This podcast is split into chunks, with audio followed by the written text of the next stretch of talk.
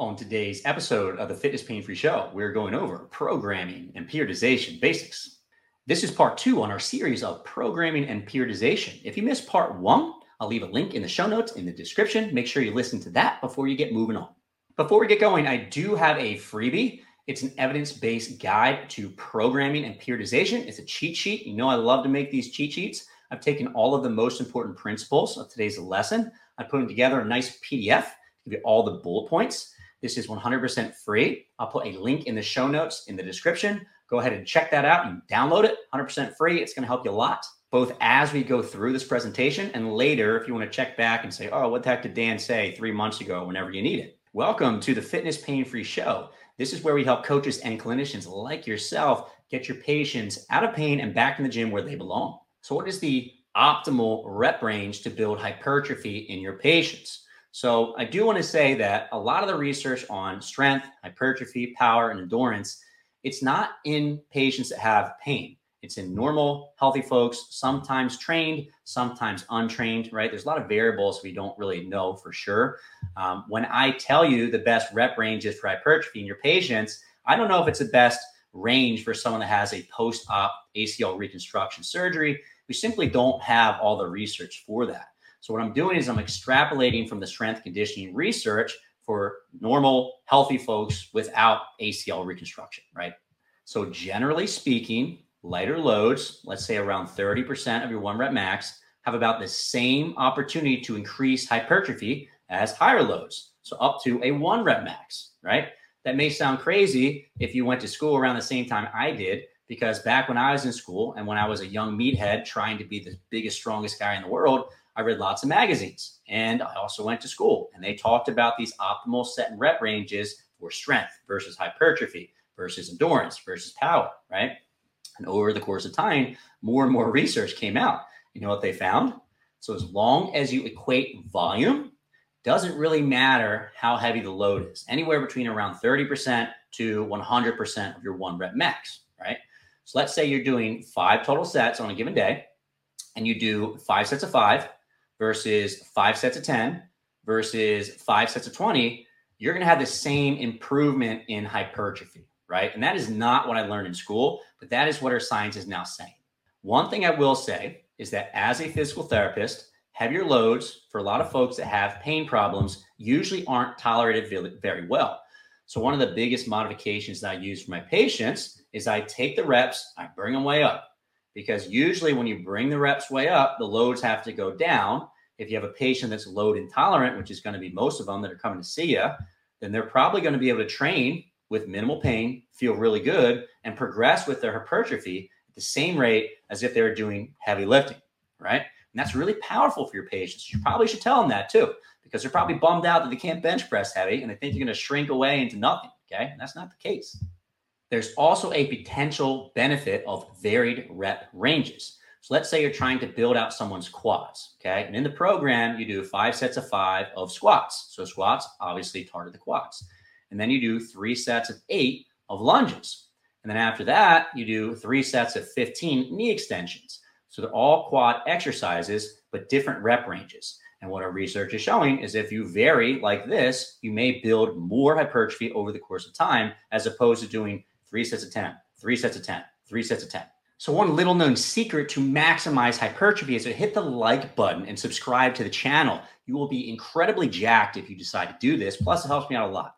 How many sets are optimal for maximizing hypertrophy or muscle group? So, generally speaking, more sets means more gains. When you look at research, it compares around 20 to 30 repetitions it tends to build more muscle mass than below 10 repetitions. But there's probably some sort of ceiling effect, and maybe it's a little bit different from person to person. How well can you recover? How well are you recovering? Things like sleep, maybe how many calories you're taking throughout the course of the day, whether or not you're taking anabolic steroids. There's probably a lot that goes into what the optimal amount of sets is for each individual.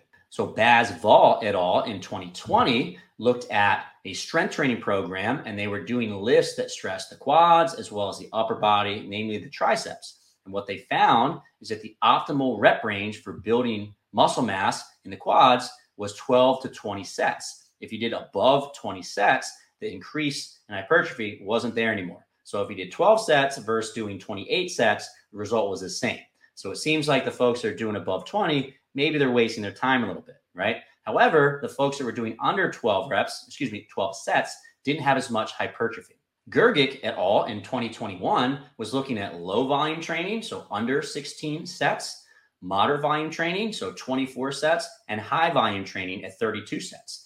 And what he found is that the 24 and 32 set group both performed the same.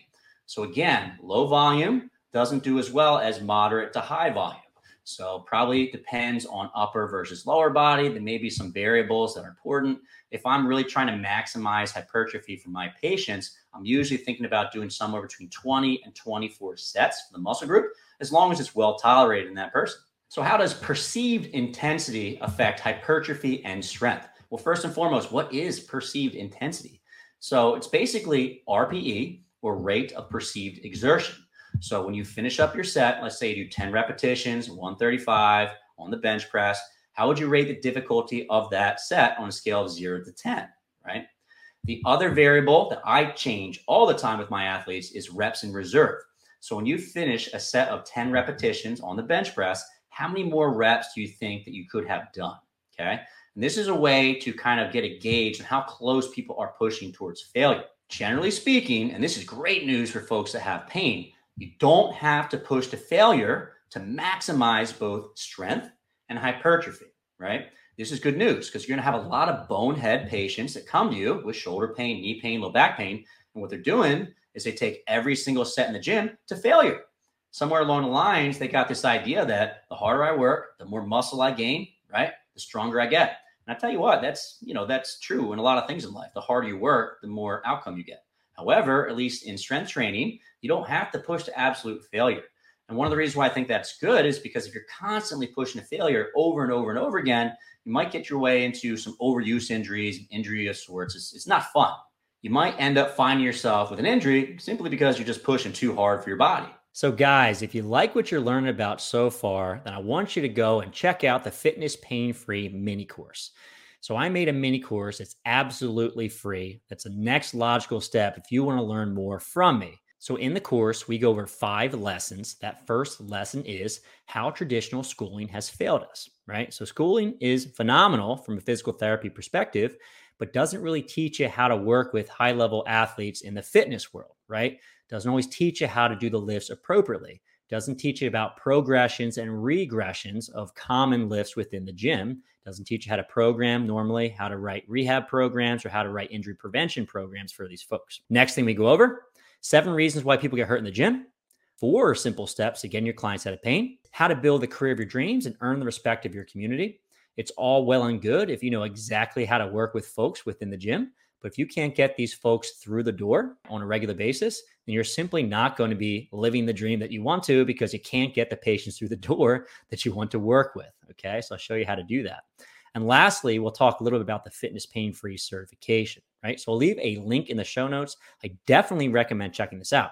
Once you sign up for the fitness pain free mini course, you will be automatically placed in the waitlist for the fitness pain free certification. Now, the fitness pain free certification is the course, the certification that I wish I had as a new grad that fills in all the gaps in knowledge that you don't get in physical therapy school. So, A, you'll gain complete confidence working with injuries in the strength and fitness world. You'll learn optimal technique for both health and performance from myself and some of the best coaches in the world. You'll master programming for rehabilitation and injury prevention. Have fun while earning a whole bunch of physical therapy and physical therapy assistant credits. You have 31.5 of those. You'll also gain NSCA credits as well as CrossFit credits if you need those. This is the equivalent of a university education in working with injuries in the weight room. I really believe that. I've been adding to this thing over the past five or six years. It's massive, a ton of phenomenal information. And lastly, the biggest goal is just to fill your day with the patients you love working with and building the respect and admiration of the communities you love working with. So I'll leave a link in the show notes. Sign up for the Fitness Pain Free mini course. The certification is open four times per year for one week to enroll into. If you're on the wait list by signing up for the Fitness Pain Free mini course, I'll alert you when that next enrollment period is open and you can get started. Let's get back to the show now. So, guys, that is it for the lesson today, but that is not it for your learning. So, when you graduate as a physical therapist, sometimes you're not in your dream job, and I get it. It takes a lot of effort to work in the population you want and really look forward to the patients that you see every single day. So I made a lesson for you. It's another fitness pain free show. It's called Five Steps to Earning the Respect of Your Community and Building the Career of Your Dreams. We'll just dive deep on this subject so you can start working with the population that you love. This way, every single Sunday, you won't have the Sunday scaries because you don't want to go into work Monday morning because you got a whole bunch of patients on your panel that you don't feel like working with. Let me show you how to track the population that you love working with. So every single day, you love your life, right? And you love your work. So go ahead and click on this link above and get started on that lesson. That is it for today's episode, guys. I hope you enjoyed, and I'll see you on the next one. Lastly, thank you, thank you so much for your support. You truly allow me to do what I love for a living. If you're watching this on YouTube, please hit that like button, comment. I'd love to hear your thoughts. Am I missing anything? I would love to hear your comments on this. Please subscribe to the channel if you haven't already. And if you're listening to the podcast version of this video, please leave me a positive rating and review. It helps me out tremendously. If you want to go that extra step and support me further, please consider subscribing to Fitness Pain Free Insiders. It's a comprehensive educational resource and toolkit for the fitness and rehab professional. Think Netflix, but for trainers and physical therapists. It's premium content from me. I update this every month. I've been doing it for the past five years. It's an absolute ridiculous amount of information. You've got over 100 webinars, ebooks, and complete guides. You have access to a private Facebook group to have all your questions answered by me. You can decide some upcoming podcast topics. I'd love to answer questions that you have. So you get started for $1 for a week trial. After that, it's $12.99 per month, right? Dirt cheap. It is a no brainer if you want to try to learn more from me. So I'm going to leave a link in the show notes. You can check that out. You can also head to fitnesspainfree.com, click on the programs link, and click on Fitness Pain Free Insider's online library to get started. All right, you won't be disappointed. Kristovic in 2019 found that you can have a rep in reserve of three to four repetitions and still build strength and muscle mass. Grgic et al. in 2021 found that if you train to failure versus not train to failure, you actually had a slightly better effect if you didn't push to failure. Now, this is going to vary based on the study that you look at, but at least to me, this is a great option for physical therapists because largely when folks come to see you, they're load intolerant. A great way to reduce load and still press towards optimal strength and hypertrophy is lowering the RPE or increasing the reps in reserve, right? Great thing that we can do as physical therapists. So, what is the best rep range to maximize strength in the gym? Generally speaking, the more your rep range goes closer to 100% or a one rep max, the greater the improvements in strength. As you go closer and closer to 0%, usually strength gained goes down. I'm taking a lot of this research from a meta analysis from Schoenfeld et al. in 2021. And what he had said in the discussion is largely that as the reps go closer to a one rep max, so kind of that one to five rep range, generally speaking, the gains in strength go up. But here's the other piece you can actually still gain some strength with very low rep ranges. So even down to 20 or 30% of your one rep max. Okay. So it's not like one to five rep range is going to be the best for strength. And eight to 12, you gain absolutely no strength. And then anything above that is just a waste of time. You're going to be building strength all along the spectrum, but it's a little bit better once you get closer to the one rep max. The other piece is that in some of these studies, they actually showed that as the reps got lower, it didn't increase strength gains compared to the reps being a little bit higher. So let's say 10 to 20 rep max, right? So the thing is, if you want to increase strength, we can probably get a little closer to one rep max. We probably don't have to. Okay. This is also pretty nice for physical therapists because, again, we're dealing with load intolerant people. These folks can't handle 80, 90, 100% of their one rep max. If we take that number down and do some more repetitions, maybe we're not increasing strength as much as we'd like to, but we're pretty dang close. They're getting a train effect. They're still getting a lot of hypertrophy. A lot of good stuff is still going on. And if you pick the right exercises, they're probably also getting out of pain at the same time. So, how many sets of a given movement should you do to maximize strength? So, if I want to improve my bench press, how many sets should I do throughout the course of a week? Now, this is actually a really cool question because a lot of us want to build strength. We're dealing with a lot of powerlifters, Olympic weightlifters, folks where increasing strength is actually very, very important. Generally speaking, higher volume programs are going to lead to greater gains in strength compared to lower volume programs, right? So Ralston et al. in 2017 was looking at low, medium, and high volume programs. So essentially less than five sets, five to nine sets, or over 10 sets. And what they found is that there's a dose response. So the higher your sets go, the larger the increases in strength, right? One of the questions I had is that, well, what if you do 15 or 20 or 25 or 30? I'm assuming there's probably some sort of ceiling effect. And for a lot of athletes that I work with, this is really curious for me because I would like to know at what point are there just diminishing returns? We're not getting a whole lot out of those sets and we're just increasing our risk of injury because we're doing lots and lots of heavy loading, right? So it seems like 5, 10, 15, 15 is going to be the best. However, it does seem like there's a dose response. So the more sets you do, the greater the improvement in strength. For that post-op ACL reconstruction, probably need to be doing 15 plus sets of a given exercise to maximize strength there. So what is the optimal frequency for maximizing both hypertrophy and strength? Well, first, if you do a given exercise for more sets, more times throughout the course of the week, leads to greater improvements. So if I bench press for five sets on Monday versus bench press for five sets on Monday, five on Wednesday, five on Friday, your frequency is three days versus one day.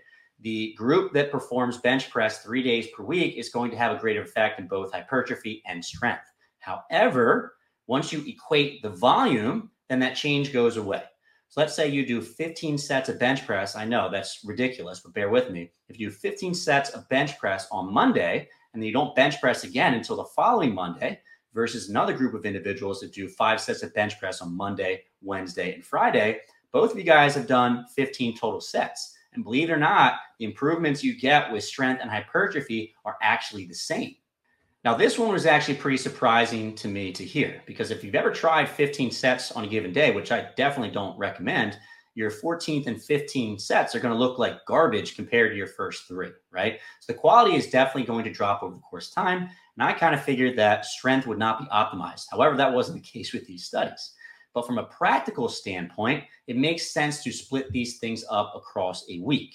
The other thing to think about is that if you have a patient with a pain problem, let's say low back pain, if I do all of their low back intensive exercises on Monday, they're probably going to be pretty dang sore, maybe have a flare up, feel worse compared to if I spread that volume across the week. So maybe Monday, Tuesday, Thursday, Friday, I split up all of those exercises and have a nice even amount of stress throughout the course of the week. That may help. You ever heard of the acute to chronic workload ratio? Essentially, spikes in training volume, so doing a lot in a given week compared to what you're not used to in the past, can increase your risk of injury. If you're doing a lot on a given day, that represents a spike in training volume of a given week. So, at least in my opinion, I don't have the research to back this up spreading things out across the week is probably going to be a little bit nicer for your patients. So they don't get flared up doing 15 sets of bench press on Monday.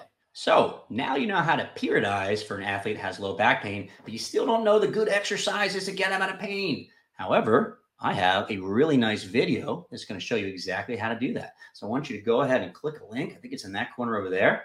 And you can go over five great exercises for low back pain. I'll see you on that video. If you guys want to check out the references, I know you can't see them right now. They're too tiny. I really delved through the literature on this one. I'm a nerd about this stuff. I love it. If you want to check those out, again, link in the show notes, all right, in the description. Check those out. Leave a comment if you think any of these studies are stupid. Great. Let me know. I want to hear it. And again, thank you, thank you so much for your support. It's truly folks like you that allow me to do what I love for a living. I really mean that. It's so cool that I get to learn and share and grow as a physical therapist, share the information for you. And because of that, I can support my own career. Awesome. If you want to go that extra step and really support me, hit that like button, leave a comment, and subscribe. It helps with the algorithm. If you're listening to the podcast version of this, please consider leaving a five star review because the podcast is amazing. Plus, it also helps me out tremendously. If you want to take your learning to the next level, I recommend subscribing to Fitness Pain Free Insiders. It is an online library for strength and fitness professionals who want to master working with injuries in the gym.